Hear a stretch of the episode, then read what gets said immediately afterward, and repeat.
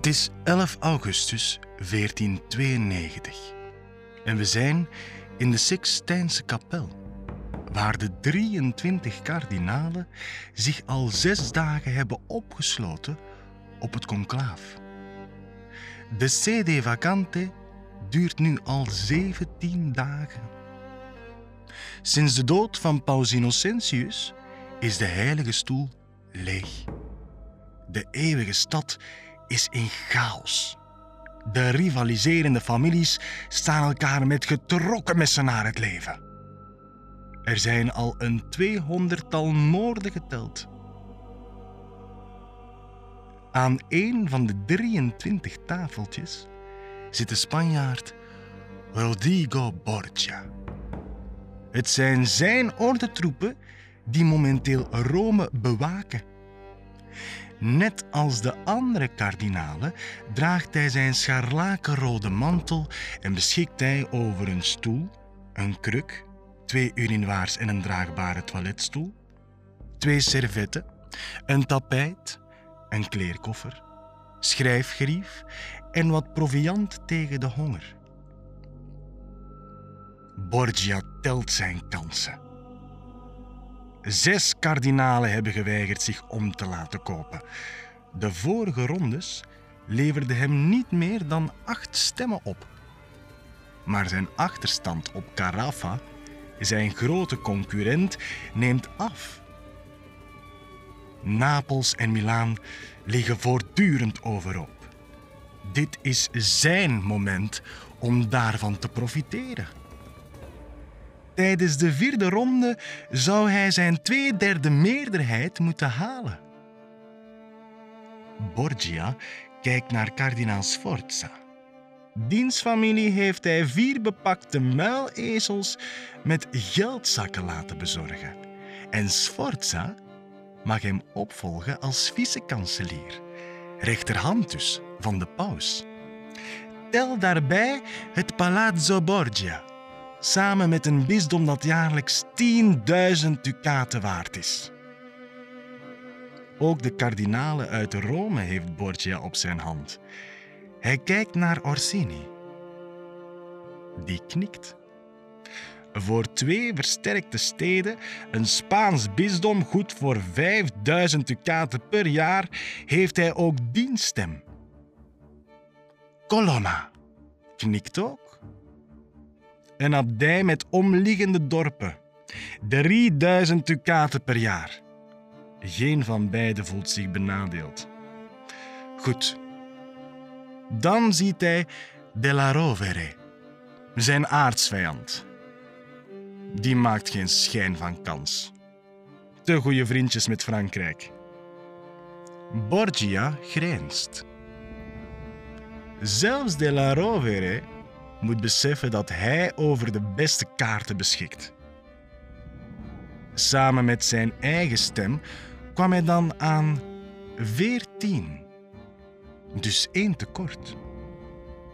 Gisteravond laat heeft hij urenlang ingepraat op de stokoude, seniele kardinaal Gerardo, patriarch van Venetië. Vijfduizend ducaten. En ook die gaf toe.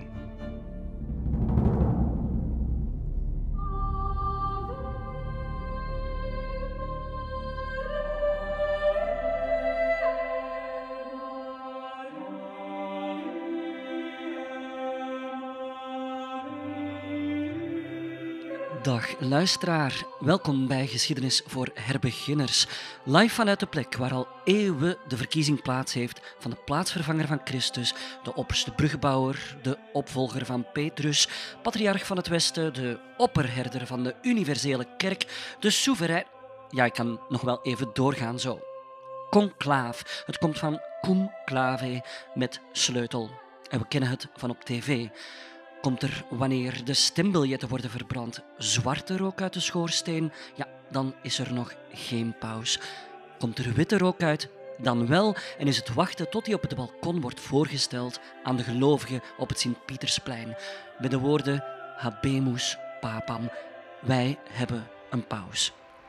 Habemus Papam. Rodrigo Borgia die ging de geschiedenis in als Alexander VI. En vanaf de schandaalpaus. De Spanocchi-bank, waar het gros van zijn rijkdom lag, die crashte haast onder de snelheid van de transacties tijdens het conclaaf. Naast Simonie besmeurde nepotisme zijn pontificaat. Zeker tien familieleden verhief hij tot kardinaal. En het neven van zijn kinderen, jawel kinderen, Juan, Cesare en Lucrezia, die lezen als een scabreus roddelblad. Kwaadtongen beweerden dat de paus een kind had bij zijn dochter. En nog kwadere spraken van orgieën, vreedpartijen, duivelvereringen. Mario Puzo, auteur van The Godfather, noemde de Borgias de eerste maffiafamilie van Italië. Kortom, rond 1500 stond het Vaticaan en zijn bewoners tot aan de knieën in een poel des verderfs. Stichtelijk leven ja, was de laatste van hun zorgen. Vorige keer met Pasen hebben we de bisschop van Rome uit de klauwen gered van een oerconservatieve samenzwering, weet u nog? En sindsdien word ik hier echt vertroeteld. De ene na de andere kardinaal stuurt me bloemen, pralines of een uitnodiging om een martini te komen drinken op zijn appartement. Maar een van die cadeaus was een pasje waarmee we vandaag, na sluitingstijd, de Vaticaanse musea binnen mogen.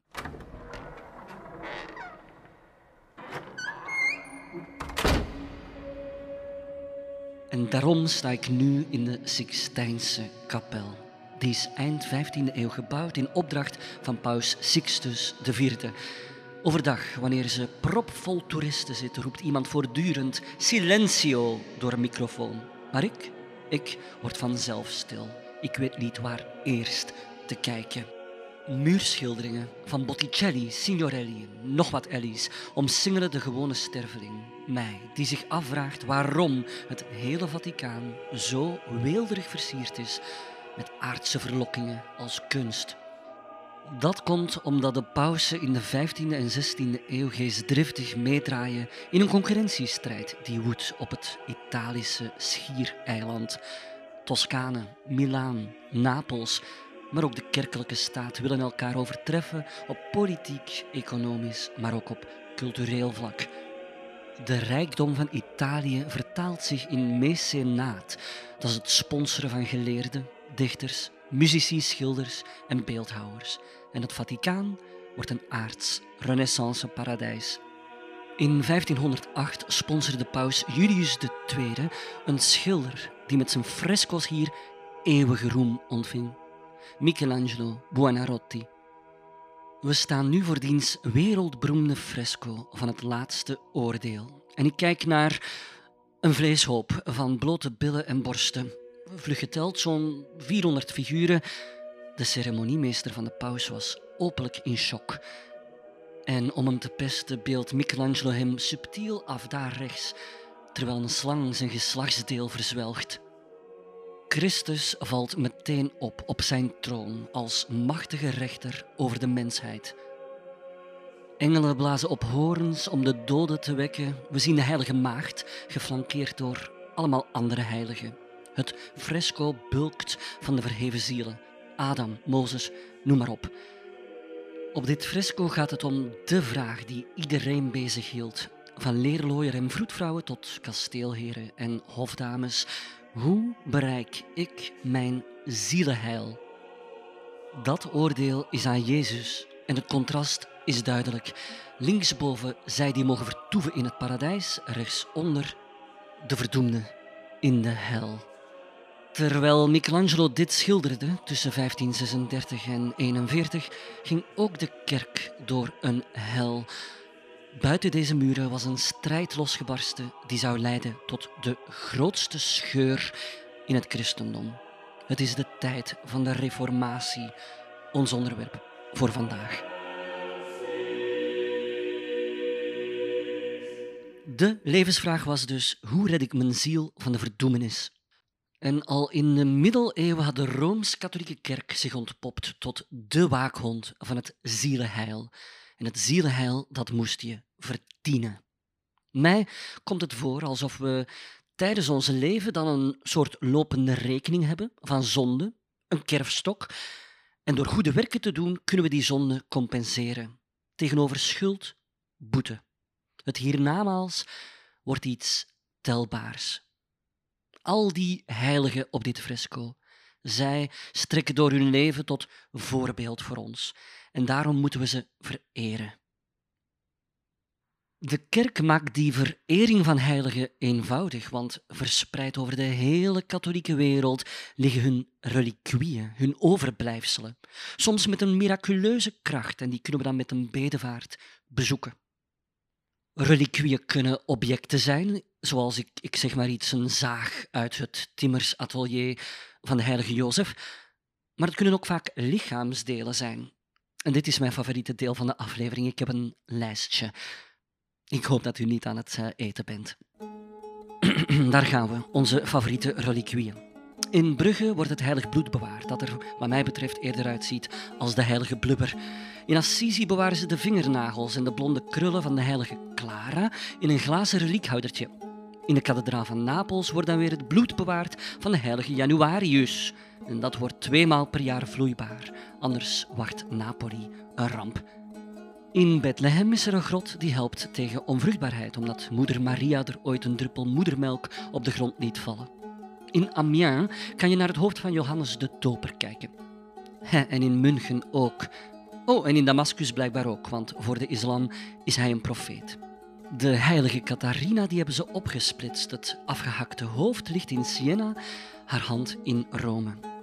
De heilige Antonius, dat is die van de verloren voorwerpen, die is zijn tong en kaak niet kwijt, want die liggen in Padua. In 2013 heeft die tong eens getoerd langs alle kerken van New York City. In het middeleeuwse Frankrijk werd het stoffelijk overschot van de heilige Guinefort van Bourgondië vereerd. En hij was een hond. Nu, de topstukken in dit ja, katholieke hard rock café zijn uiteraard Christus overblijfselen. Toen de Notre Dame in brand stond, dan hebben ze op het nippertje zijn doornenkrans van de vlammen kunnen redden. Ook al is onze lieve Heer ten hemel opgevaren, hij heeft restjes achtergelaten. We vonden flesjes met zijn tranen, hout van zijn kribben en zelfs zijn luiers. In Chalons-en-Champagne hangt de heilige navelstreng. Ik zelf vond het al vies dat mijn ouders mijn melktanden bijhielden in zo'n plastic potje, maar die van Jezus die lagen in de kapel van Versailles. Of wat dacht u van deze? Het Sanctum Praeputium Domini, de heilige voorhuid, waar de kathedraal van Antwerpen over beschikte. Die is verdwenen met de beeldenstorm. Middeleeuwse bronnen vermelden maar liefst 18 plaatsen die de voorhuid claimden te bezitten. Nu, we weten dat Christus broden kon vermenigvuldigen, maar dit gaat ver. U hoort het, een wildgroei aan heilige stukken dus. Van alle houten spaanders van het ware kruis kan je een heel bos met kruisen bijeenplakken. Maar het moet gezegd, deze reliquieën hadden een functie, als in Beste heilige, ik contacteer u via uw losse ledemaat, uw bezitting of uw kledingstuk. Kunt u voor mij een goed woordje doen bij God, voor mijn zielenheil? De heiligen waren dus bemiddelaars. Maar toch, samen met de hele bedevaartindustrie brengen ze geld in het laadje. Ooit bezocht ik zelf eens de heilige rechterhand van Sint Stefan in Budapest. Ik moest toen een muntstuk invoeren, het gordijntje ging open, lampje aan en hop, een paar seconden. Katholieke piepshow.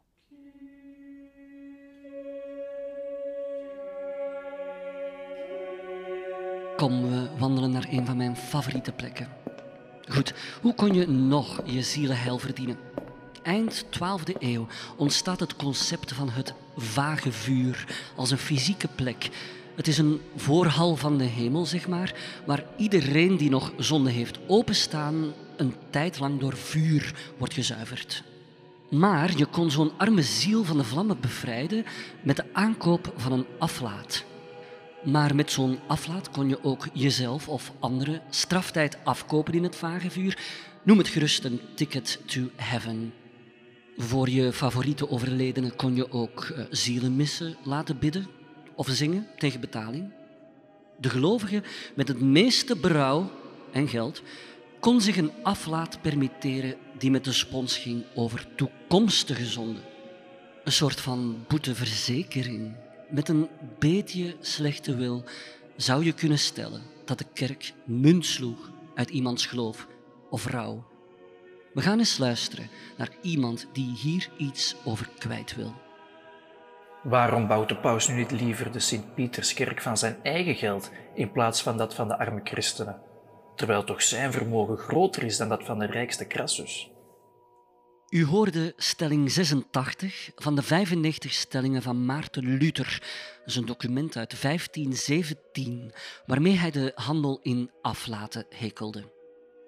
Hij verwees naar de Pieteraflaat, waarvan het opgehaalde geld werd gebruikt voor de nieuwe Sint-Pietersbasiliek. Dat is de grootste werf van haar tijd. Luther was een Augustijnermonnik, theoloog ook en hij doseerde filosofie aan de Universiteit van Wittenberg. Dat is in Saxe, een keurvorstendom van het Heilige Roomse Rijk. Als bichtvader had hij het meegemaakt. De gelovigen toonden hun aflaten, vroegen absolutie en dan volgde geen boetedoening, nog persoonlijke bezinning. Die was al afgekocht. Luther richtte zijn pijlen onder meer op Johan Tetzel, een Dominicaanse priester die aflaten zou hebben verkocht met de wervende reclameslogans zoals Zodra het goudstuk in het kistje klinkt, terstond het zieltje in de hemel springt. Te veronderstellen dat de aflaat van de paus zo krachtig werkt dat hij een mens zou kunnen vrijspreken van de zonde, zelfs als hij, om iets onmogelijks te noemen, de moeder gods verkracht had, is krankzinnig.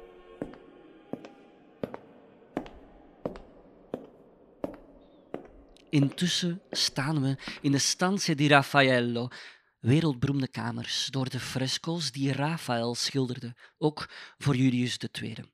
Het bekendste is dat van de School van Athene, dat kent u, maar wij zijn hier vooral voor dat aan de overkant, het dispuut over het heilige sacrament. Oh, de zeven sacramenten, kent u ze nog? Nog weer zo'n katholieke weg naar zielenheil. Ik fris ze graag nog eens voor u op. Uh, vink gerust diegene af die u heeft ontvangen.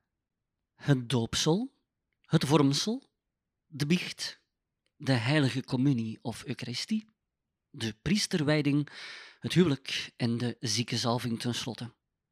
Op het fresco waar Raphaël zien we Christus op zijn troon, geflankeerd door de hele Santekraam, de hemel boven, de aarde eronder, en daar discussiëren ze over de transsubstantiatie.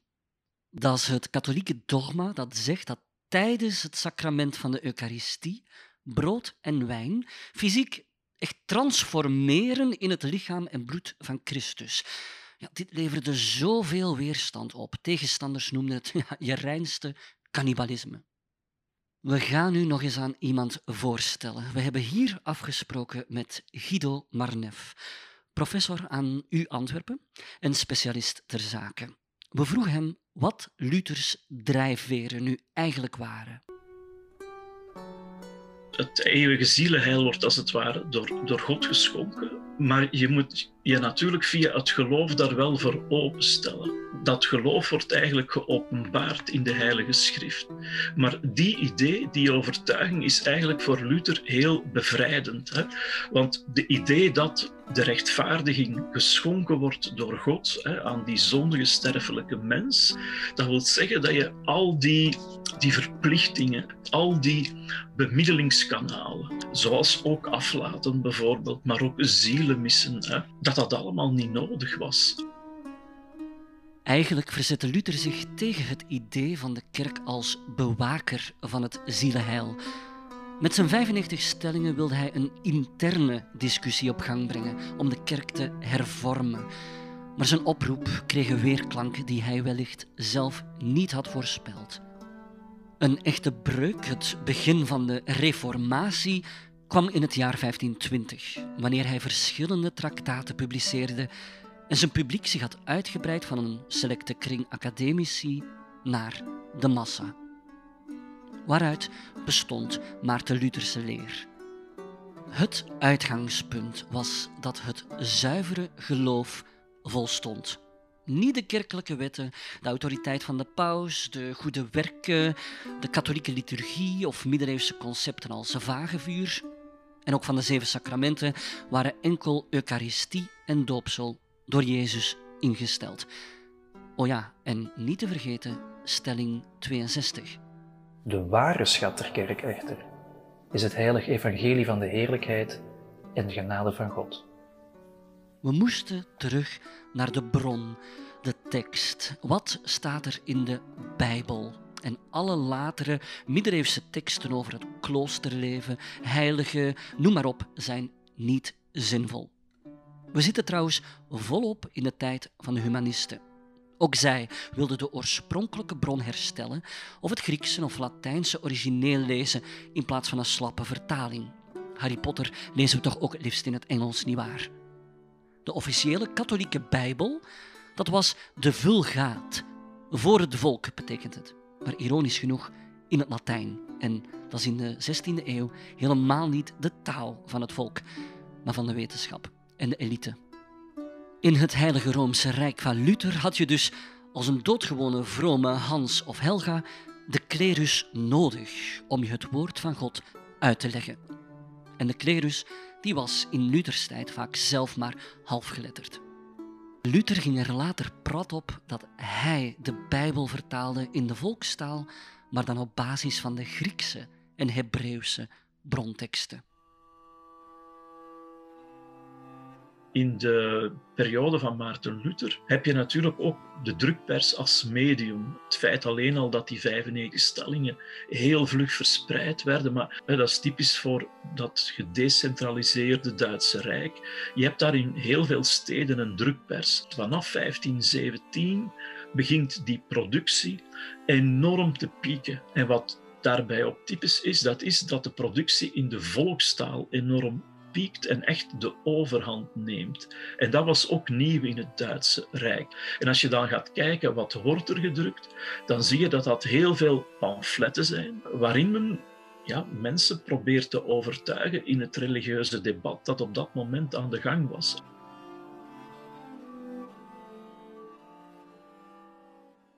De boekdrukkunst is het internet van de 16e eeuw en zorgt voor een culturele revolutie. Het aantal en de variatie van drukwerk was fenomenaal.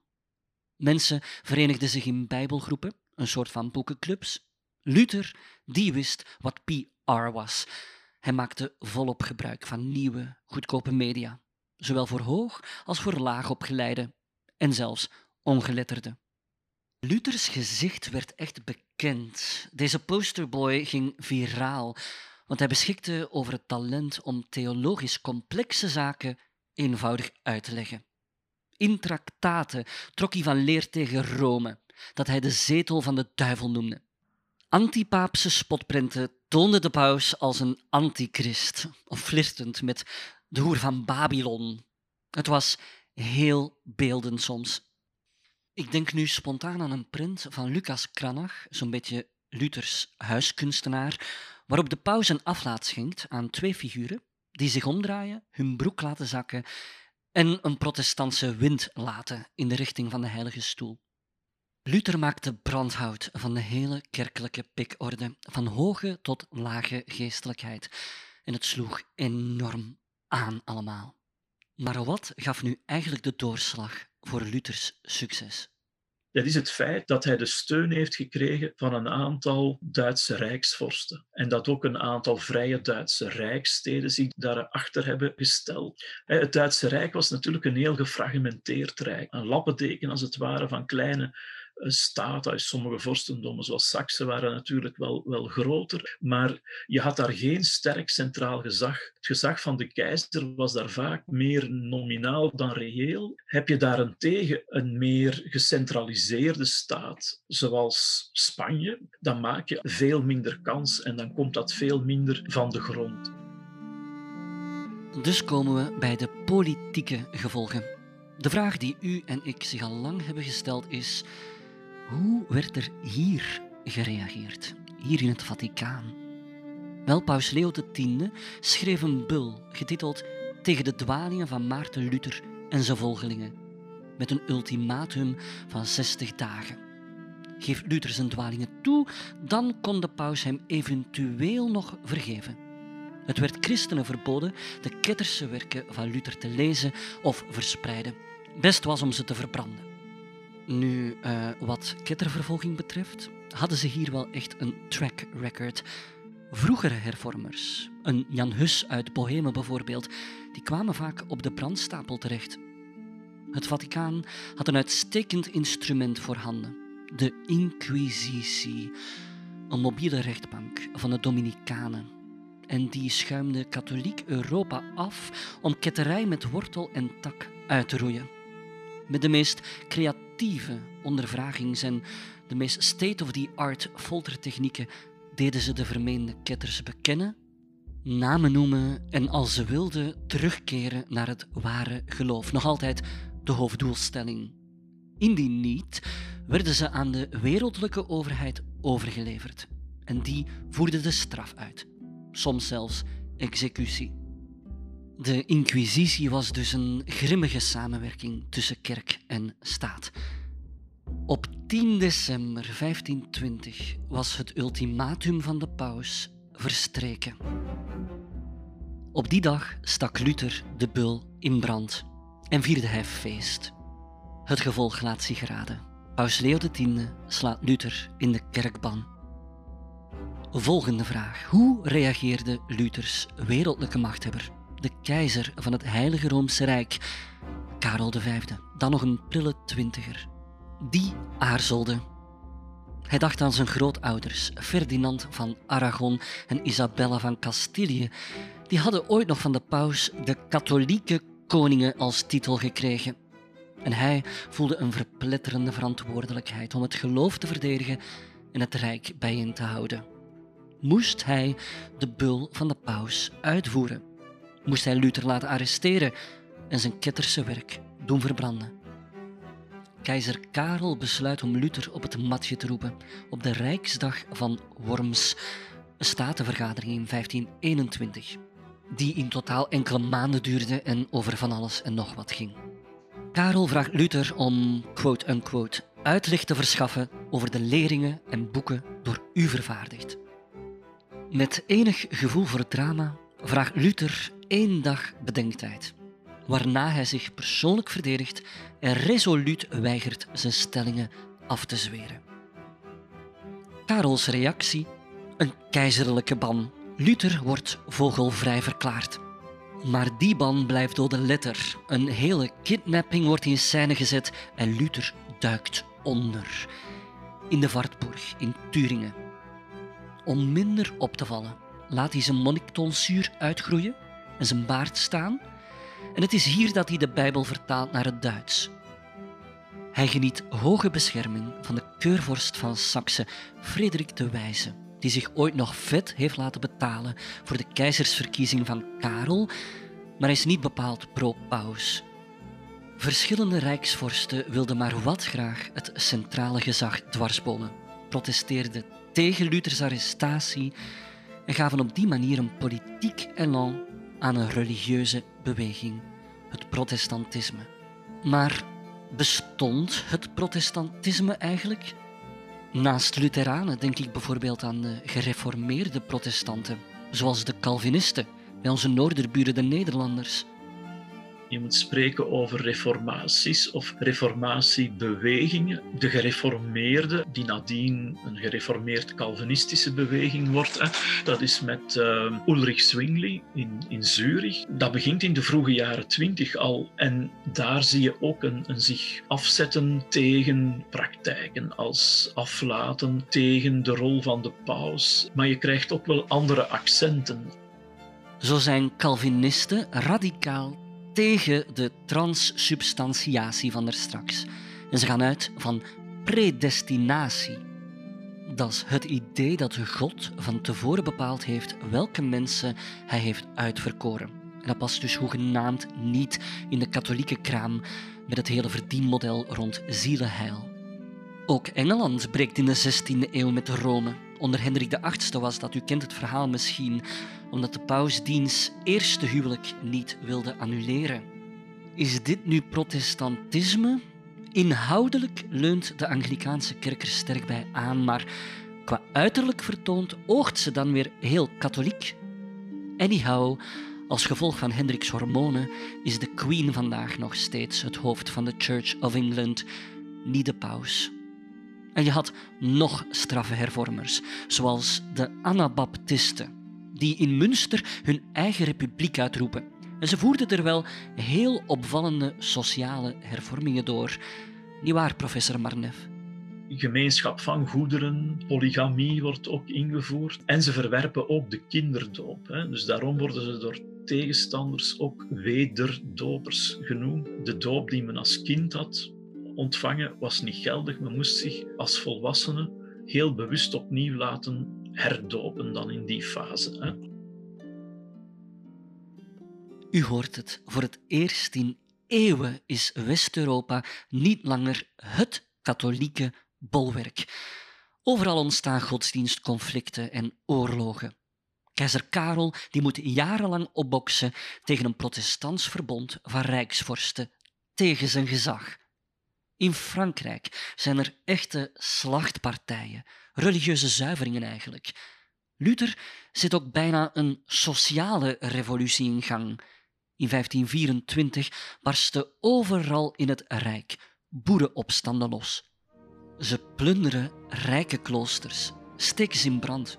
Kastelen en steden worden belegerd. Geestelijke en edellieden gemolesteerd of vermoord, allemaal in naam van het protestantisme. Maar Luther zet zich af tegen dit Sataanse werk. Hij pleit voor een ordentelijke reformatie. En hij schrijft dat de overheid een oproerig mens, net als een dolle hond, moet neerslaan. Wat ook gebeurt. Bij Würzberg worden zo'n 8000 rebellen in twee uur afgeslacht. Honderden dorpen worden met de grond gelijk gemaakt. In totaal lieten naar schatting 100.000 boeren het leven in deze vergeten, maar toch de grootste opstand voor de Franse Revolutie. Apropos, terwijl het Rijk een orgie van geweld beleeft, trouwt Luther met de gevluchte kloosternon. Hij breekt dus met het celibaat, wat ook onder zijn volgelingen controversieel was. De excommunicatie van Luther kon het protestantisme niet indijken. Paulus III, een renaissance-paus van het zuiverste water, inclusief maîtresses en kinderen, roept in 1545 een groot concilie van bisschoppen en kardinalen bijeen in Trente, Noord-Italië vandaag. Het concilie van Trente zou maar liefst 18 jaar en drie pausen duren. Er namen permanent zo'n 40 geestelijke aan deel en Trente werd l'ombelico del mondo. Het doel was meervoudig. Mea culpa slaan, de wantoestanden en ketterijen binnen de kerk benoemen en alle geloofspunten scherper formuleren. Maarten Luther die zou het niet meer meemaken. Hij stierf in 1546, na op zijn sterfbed toch nog een laatste sneer te hebben gegeven richting Vaticaan. Levend was ik uw plaag, dood zal ik uw dood zijn, o paus. Onder ons gezegd en gezwegen, kon het tij nog wel worden gekeerd. In 1555, het concilie is dan volop aan de gang, moest de vermoeide keizer Karel de godsdienstvrede van Augsburg ondertekenen. Voortaan bepaalden lokale rijksvorsten de godsdienstpolitiek van hun gebied. Wiens gebied, diens religie, heette het. Verwar het niet met godsdienstvrijheid. Wilde je een ander geloof aanhangen dan dat van je rijksvorst, ja, dan moest je opkrassen. De Lutherse leer werd gelegaliseerd, eigenlijk politiek verankerd en kon dus nu niet meer verdwijnen. In Trente won de paus dan weer het pleit. Er kwam een nieuwe, Tridentijnse leer, van Trente dus, die nu in de praktijk moest worden gebracht. En die beweging, die noemen we dan de contra-reformatie. Oei, professor Marnev tikt ons even op de vingers. Contra-reformatie lijkt aan te geven dat het een beweging was die vooral gericht was tegen het protestantisme en zo verder. Maar het is natuurlijk meer dan dat in die zin dat er een en ander moest veranderd worden. Hè? Dat er ja, ook bij de kerk als instituut toestanden waren die moesten verbeterd worden. Hè? Dat kon gaan over vele van die clerici die leefden samen met een vrouw. Dikwijls was dat hun meid. En dat werd in grote mate ook getolereerd. Maar als men wilde streven naar, naar een meer pure katholieke religie, dan groeide de overtuiging dat men op dat vlak strikter moest zijn. Dat ook de regels binnen de kloosters strikter moesten toegepast worden. Ook daar had je allerlei wantoestanden. Katholieke dogma's, zoals de transsubstantiatie, werden bevestigd, de zeven sacramenten opnieuw vastgelegd en Luthers leer afgezworen op straffen van de banvloek. De aflatenhandel ging onverminderd door. Met een regelmatig geüpdate Index Librorum Prohibitorum, een lijst van verboden boeken, ging de kerk kettersdrukwerk bestrijden. De index bestond tot 1966. De Inquisitie kreeg meer slagkracht in Europa, maar ook in de nieuwe wereld. Het celibaat werd verplicht voor priesters. En dan al dat bloot in de kunst hier in het Vaticaan. Adam en Eva schaamden zich toch ook voor hun naaktheid? Hier geraken ze in de ban van de piemelpolitie die een vijgenbladcampagne lanceerde. U raadt het al, ook de fresco's in de Sixtijnse kapel waren te pikant. Volterra, een leerling van de overleden Michelangelo, die moest het laatste oordeel over schilderen en hij kreeg de bijnaam Il Braghettone, de broekenmaker.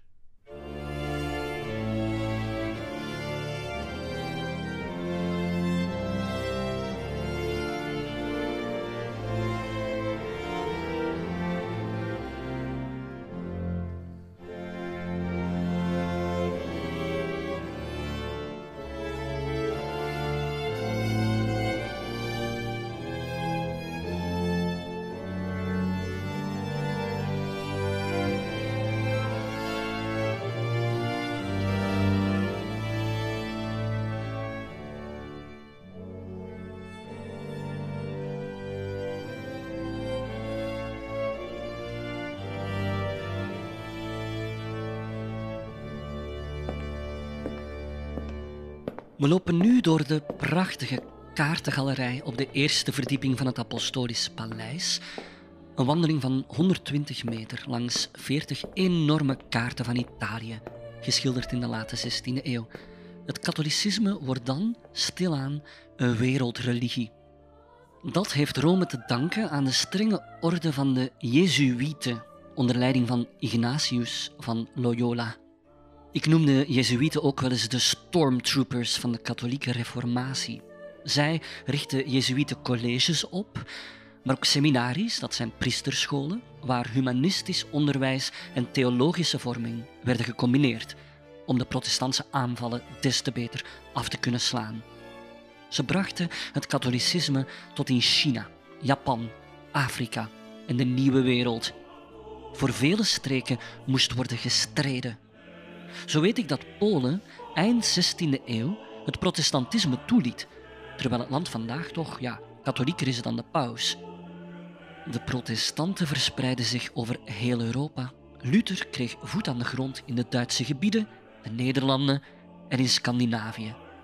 Vandaag zijn meer dan een miljard mensen katholiek en zo'n 800 miljoen volgen een protestantse kerk.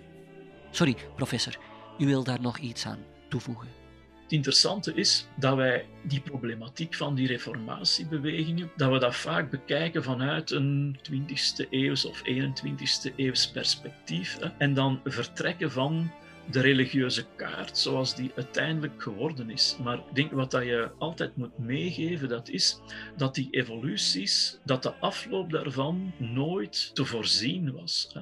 Polen is daar een mooi voorbeeld van, maar eigenlijk ook de Nederlanden, hè, waar de protestantse reformatiebewegingen eigenlijk eerst het sterkst staan in wat je dan de zuidelijke Nederlanden zou kunnen noemen, en veel zwakker in de noordelijke Nederlanden. Terwijl ja, de uiteindelijke uitkomst natuurlijk andersom is geworden. Professor, ik wil u een laatste vraag stellen. Vandaag zijn we vooral met de grote geschiedenis bezig geweest. Maar hoe beleefde de gewone mensen deze verwarrende periode, waarin hun christelijke wereldbeeld toch ja, op losse schroeven kwam te staan?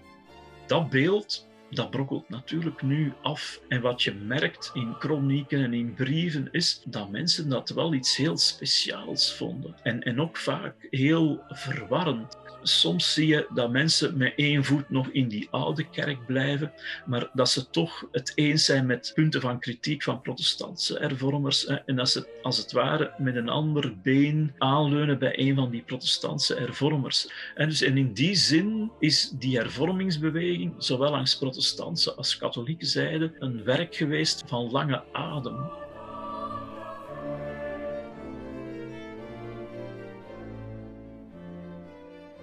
Na het concilie van Trente moesten bisschoppen erover waken dat de besluiten in de praktijk werden omgezet. Ik uh, heb hier een nauwe brief uit de 17e eeuw van Johannes Miraius, bisschop van Antwerpen, gericht aan de paus. De situatie in de Koekenstad is zorgwekkend. Honderden mensen troepen samen in Lillo, dat is een gehucht aan de Schelde, en het zijn respectabele burgers, zoals tollenaars, dekens, gildebroeders. Ze aanhoren daar ketterse preken. In het Nederlands en in het Frans. Arme mensen krijgen geld wanneer ze komen luisteren. En er worden ketterse boekjes verdeeld die gemakkelijk hun weg vinden naar de stad. Goh, hoeveel zielen, vraagt Miraius zich af, zouden er verloren gaan door het gebrek aan troostende woorden van goed opgeleide priesters. Hij richtte een seminarie op met in het curriculum godsdienstpolemiek. Debatten tussen de studenten en docenten op basis van bijbelse en rationele argumenten. Ook nog predikatie, ofwel de eenvoudige gelovigen de bijbelse verhalen bevattelijk leren uitleggen. En wat preken betreft, nooit langer dan een uur en geen persoonlijke uitbranders meer. Verder onderricht in de ceremonies en de sacramenten. Priesters moeten aanwezig zijn, aanspreekbaar, regelmatig in de kerk vertoeven, onder de mensen. Het toedienen van sacramenten mag niet geweigerd worden. Excuses als ik ben aan het eten kunnen niet. Het is duidelijk, meneer pastoor moet weten waar de klepel hangt en het katholieke geloof moet dichter bij de mensen komen. Wellicht herinnert de matuurdere luisteraar zich nog, zeker in het katholieke Vlaanderen, hoe die bijbelse taferelen heeft nagespeeld op het schooltoneel. Dat heet bibliodrama. Of de catecheseles. De eerste katholieke catechismus, er bestaan ook protestantse, ja, die verscheen in 1554. Het boekje biedt een overzicht van de geloofsleer in eenvoudige vraag- en antwoordvorm om verwarring tegen te gaan en kinderen te vaccineren tegen protestantse besmetting. Ik citeer hier uit mijn oude catechismus. Zijt gij zeker dat God bestaat? Ja, ik ben zeker dat God bestaat. Tot welk doel heeft God hemel en aarde geschapen? God heeft hemel en aarde geschapen tot zijn eigen glorie en ook tot geluk van zijn redelijke schepselen. redelijke schepselen. Ik denk niet dat ik toen wist wat dat was.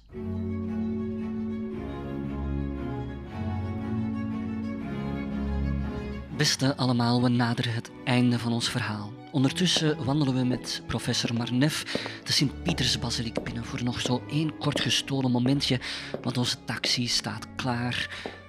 Mijn ogen flitsen alle kanten uit. Het is hier zo immens dat het moeilijk is om te geloven dat we binnen staan. Het bouwwerk, de koepel, de overvloed van beelden, schilderijen en fresco's. Als protestanten tegen het afbeelden zijn van al die heiligen, de katholieke kerk trekt volop de kaart van de contra-reformatorische barok. Het doel van de barok is om zieltjes te winnen, imponeren, de nietige gelovigen overweldigen. Meer dan ooit gaat de katholieke kerk het evangelie verbeelden krachtige, verhalende, exuberante kunst en muziek om de toeschouwer in vervoering te brengen. Alle registers mochten opgetrokken worden. Drama, emotie, beweging, drukte, het spel van licht en donker, chiaroscuro, versieringen. Kijk nu naar dat baldakijn van Bernini.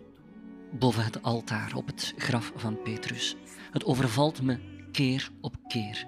95 ton, 30 meter hoog, de gedraaide zuilen, het vergulde brons, dit protserige, weelderige uithangbord van pauselijke macht. Ik begrijp het helemaal. Maar we moeten nu echt naar buiten.